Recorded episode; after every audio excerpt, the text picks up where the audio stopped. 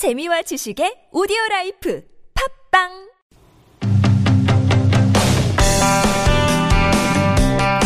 네, 세 번째 인터뷰입니다. 지난 7일 금요일 서해에서 해상 뺑소니 사건이 일어났습니다. 불법 조업을 하던 중국 어선을 우리 해경이 단속을 하다가 우리 해경 단속 정이 침몰하고 말았습니다. 이 사건 한번 다뤄볼까 하는데요. 서해 오도서 중국 어선 대책위 허선규 공동위원장 전화 연결됐습니다. 안녕하세요. 네, 안녕하십니까. 네, 허성규입니다. 네, 언론 보도로 읽기는 했는데, 어, 우리 고속 단정 해경에 예. 이 단속 선박이 어떻게 어선에게 당해서 침몰을 했는지 설명을 좀 해주십시오. 그게 이제 소청로 남방 50km 지점에서 우린 어, 중국어선 불법 조업 단속하던 음, 우리나라 고속 단정을 중국어선 불법 조업하던 중국어선들이 들이받아서 침몰시킨 사건이죠. 네. 근데 제가 잘 몰라서 그러는데 그 중국 어선이 우리 고속 단정을 침몰시킬 만큼 배가 큽니까? 혹은 뭐 빠릅니까? 우리 고속 단정이 그렇게 작은 건가요? 문제가 뭐죠?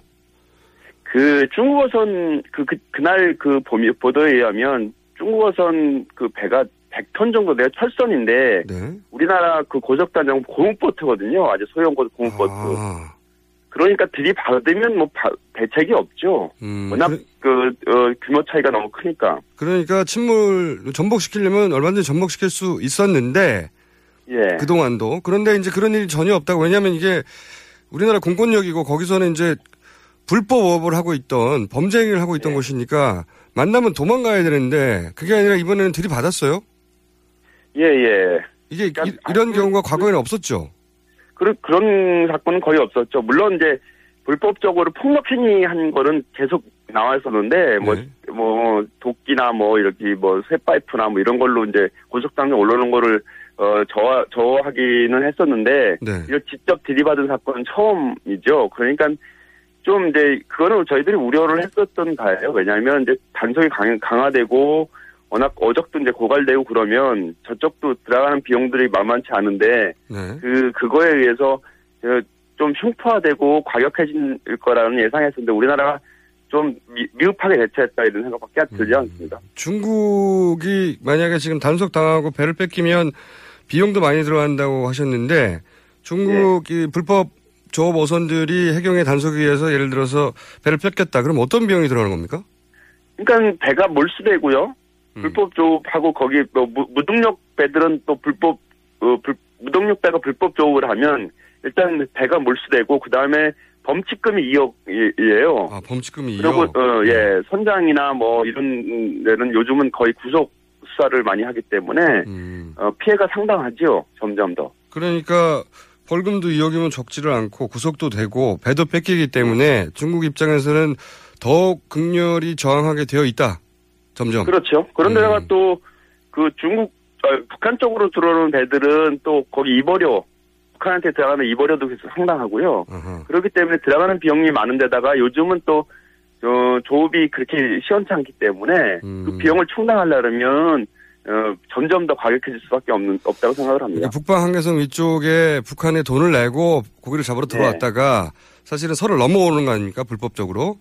그렇죠. 네. 근데 돈을 이미 많이 냈기 때문에 그리고 잡히면 워낙 벌금도 많고 하기 때문에 이렇게 안 잡히려고 하고 그래서 이런 점점 그 중국 쪽에서 과격한 대응을 하게 된다. 뭐 이걸 몰랐을 리가 없는데 우리 해경이 그러니까요. 너무 안약하게 대처를 한 거죠. 그러니까는 이건 해경이 단속을 제대로 못한 게 아니고 네. 정부 차원에서 그 대응이 미흡했다고 생각할 수밖에 없습니다. 이거는 분명히 그런 사건이 일어날 거라는 걸 예상을 했을 거예요. 점점 음. 과격해지고 뭐 이럴 거라고 예상을 했었어. 저희가 서해 대, 에, 서해 중고선 불법적 대책위에서도 끊임없이 해경이 문, 이걸 해결할 문제가 아니고 외교적으로 문제를 풀어야 되고 그다음에 해군이 직접 나서서 단속을 해야 된다. 국경을 넘어오는 거에 대해서는 단호하게 좀 대처를 해야 된다. 이런 음. 얘기를 끊임없이 했는데 정부가 너무 미온적으로 대처한 게 이번에는 이런 사건이 일어났다고 볼 수밖에 없습니다. 음, 그러니까 해경으로 해결할 수 없으면 해군이 직접 나서야 된다는 요청을 서해 도민들이 요청을 했었습니까? 예, 그 끊임없이 했었, 했었죠. 음. 해경으로는 단속에 한계가 있다. 네, 장비 한계도 그리고 있고. 지, 예, 지금 작전권을 해군이 갖고 있기 때문에. 해경이 그리 원활하게 작전을 필 수가 없거든요. 그러면 그렇다면 직접 해군이 나설 수밖에 없는데 그럼 정부에서는 왜 외교적 해군을 때문에 정부는 왜 해군을 투입하지 않죠? 중국하고의 외교적 문제 때문에 어허. 그거를 지금 이제 쉬쉬한 거예요. 등한시한 거. 그다음에 중국을 그 자극할 필요가 없다. 그리고 민간 선박이기 때문에 해군이 직접 나서는 건 좀 무리다. 음. 이렇게 하면서 계속 뺐거든요. 그 말을 듣고 보면 예, 정부 그 대응이 맞나 싶 다가도 이게 혹시 이제 국제적 기준으로 보자면 왜냐하면 중국은 그 바다를 맞대고 있는 여러 아시아 국가들 있지 않습니까?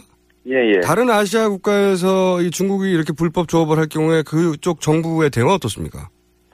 훨씬 더 강하죠, 우리나라보다. 거기는 뭐 베트남이나 이런 데 특히나 뭐 이런 뭐 아시아 국가에서도 우리나라보다 훨씬 더 강하고요. 특히나 뭐 저기 그 유럽 쪽에 있는 이런 나라들은 뭐 배를 거의 침몰시키고 폭격하고 그 다음에 잡아다가 벌- 범칙금이 뭐 20억 이상이 넘어가고 음. 막 이러기 때문에 우리나라보다 훨씬 더 단속이 강합니다. 그러니까 우리나라가 대단히 약한 편입니까?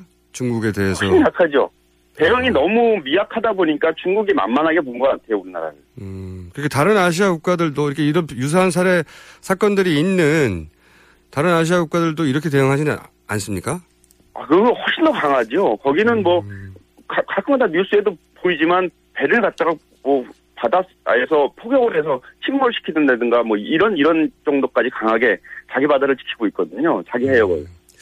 알겠습니다. 지금 사태가 심각하다는 말씀이시고 정부가 더 강하게 나가야 된다고 하는 건데 정부가 왜 그러면 그렇게 강하게 대응하지 않는지는 저희가 사실 정부 관계자에게 물어봐야 될 사안인 것 같아요. 예, 예, 예. 그러니까 고- 그 위원장님이 그러면 정부에 바라는 바를 마지막으로 말씀해 주시고 저희가 다음 인터뷰에 정부 관계자를 연결해서 왜 이렇게 안 되는지를 한번 물어보도록 하겠습니다. 마지막으로 바라시는 바가 어떤 게 있습니까? 좀 더 그 강하게 좀 단속을 해야 될 필요가 있고요. 이거는 외교적으로 문제를 풀어야 되는데 외교적으로 어떤 식으로 강하게 풀어야 될지는 그 국가가 이제 책임져야 할 부분이고 서해 해역에서는 좀더 좀더 적극적으로 음. 해격뿐이 아니고 해군, 해군에서라도 나서서 적극적으로 우리 국방에 국방을 좀 튼튼히 해야 될 필요가 있고 국가가 국내 생명과 재산을 보호하기 위해서 존재하는 거기 때문에 그 의무를 좀 충분히 다했으면 좋겠다는 생각을 갖고 있습니다. 알겠습니다. 오늘 말씀 감사합니다. 예, 고맙습니다. 네. 어, 조만간 저희가 정부 입장은 뭔지 한번 연결해 보겠습니다. 지금까지 서해 5도서 중국어선 대책위의 허선규 공동위원장이었습니다.